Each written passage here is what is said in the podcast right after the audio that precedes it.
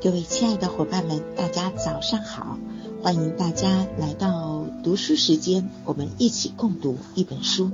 今天我们要继续来分享“不完美才美”。今天要给大家分享的这个章节，我相信我们群里的所有伙伴们一定是最关注的一个话题。今天来到的是第三章节，少有人知道的亲密关系真相。亲密关系的是从众、朋友、情人、父母、孩子。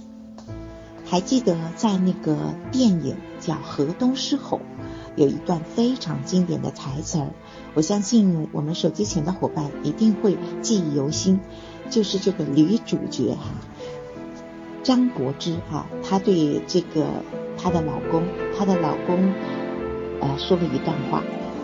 啊，就是那个男主角叫古天乐演的哈，然后呢，他就对他的老婆说了一一段话，对他的老婆发誓，说从现在开始，我只疼你一个，宠你，不会骗你，答应你的每一件事儿我都会做到，对你讲的每一句话都是真话。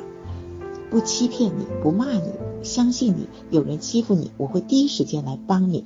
你开心的时候，我会陪着你开心；你不开心，我也会哄着你开心。永远觉得你最漂亮，做梦都会梦见你。在我心里只有你。在亲密关系中，你是否有这样的经历和困惑？为什么爱着的人爱着爱着就不爱了？为什么他没有想象中那么爱我？为什么他？越来越懒得懂我，越来越远离我的心。在亲密关系当中，海南博士给我们做了四个角色的定位。接下来呢，我跟大家来分享一下，看看这四种角色你扮演了哪一种呢？在亲密关系中，四种角色有朋友、情人、孩子和父母。朋友的角色，彼此分享喜怒哀乐，相互帮助，平等独立。情人角色关心呵护，充满温情体贴和浪漫的欢愉。孩子的角色总是希望得到保护和照顾，呵护和宠爱。父母的角色指令命令批评对方，希望他听我的。各位伙伴们，你觉得这四种角色当中，你扮演了哪一种或者哪两种呢？其实任何一种角色，它的本身呢是无可厚非的，但一定要掌握好各自的平衡。一般来讲，一种健康的亲密关系，朋友的比重最大，然后是情人，最后是父母和孩子。做彼此的朋友，分享对生活的态度和想法、梦想和希望、错误与恐惧。能呈现彼此的脆弱与孤独，无论在何种境遇，都像朋友一样支持理解对方，心心相印，这样能保持持久而温暖的亲密关系。那么，恋人和伴侣之间的友谊呢，是维持亲密关系的桥梁。但是，我们大多数亲密关系走入了一种误区，要么把自己变成父母，要么把自己变成了孩子。充当对方的父母，就会有要求，希望对方按照自己的标准、意愿和要求说话做事，做不到就会指责、抱怨、批评、评判。那把自己变成孩子的人呢？当自己的需求、意愿和愿望没有得到满足时，就会发脾气，不顾后果的发泄，无理取闹。读到这里的时候，手机前的你会不会有一些共鸣呢？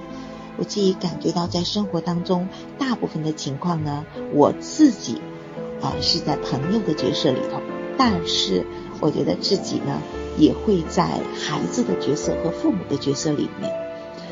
嗯，好在很幸运的是，我在我们都在学习，所以当你学习的时候，你能够清晰的知道你自己在哪个地方是失控的，是失衡的，你就能够及时的做一下调整。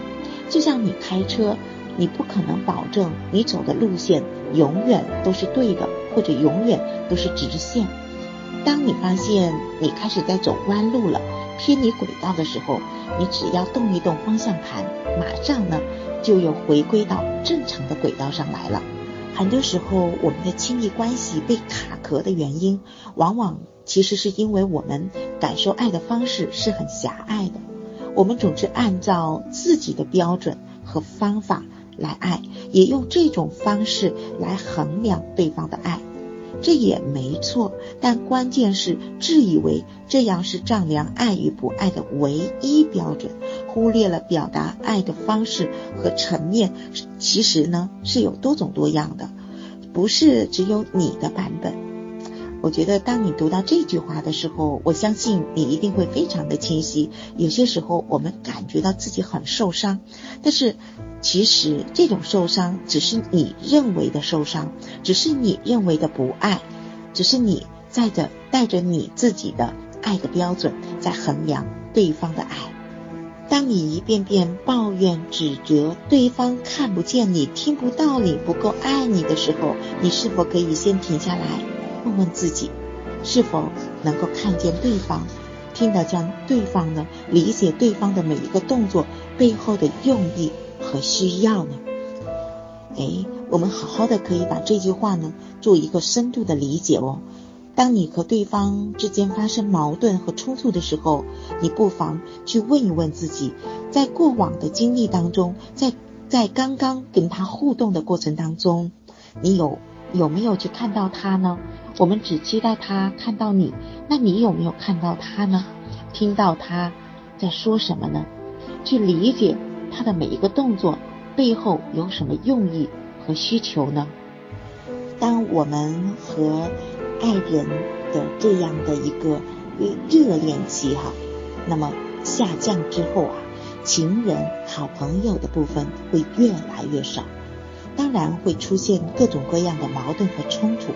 所以，和谐的关系需要父母、孩子、朋友和情人四个角色的平衡，而且应该以朋友和情人为主要角色，父母和孩子尽可能的少。我们常常听说一句话，说我把全部的爱都给到给到你了。当你说你把全部的爱都给到对方的时候，恰恰是证明了你不是爱，是负担，是绑架，是化了妆的索取。所以你给的越多，对方逃离的越快，因为他知道接受的其实上就像高利贷一样，因为希望他能够给到更多的回馈给到你自己。我们常常以爱的名义啊去索取，要不到的时候啊就觉得很受伤，就要去指责。一个不懂得爱自己的人，不可能给予别人真正的爱，自己呢就会是空的，没有真正的爱可以给他人。如果你为了别人牺牲自己，爱别人超过了爱自己，其实是一种内心的恐惧，没有自我价值感和自欺欺人的一种做法。如果你真的像你说的那样，得不到爱的回馈，你就会，你就不会伤心。愤怒，真正的爱是没有被回报的期待的，所以呢，不会伤心抱怨。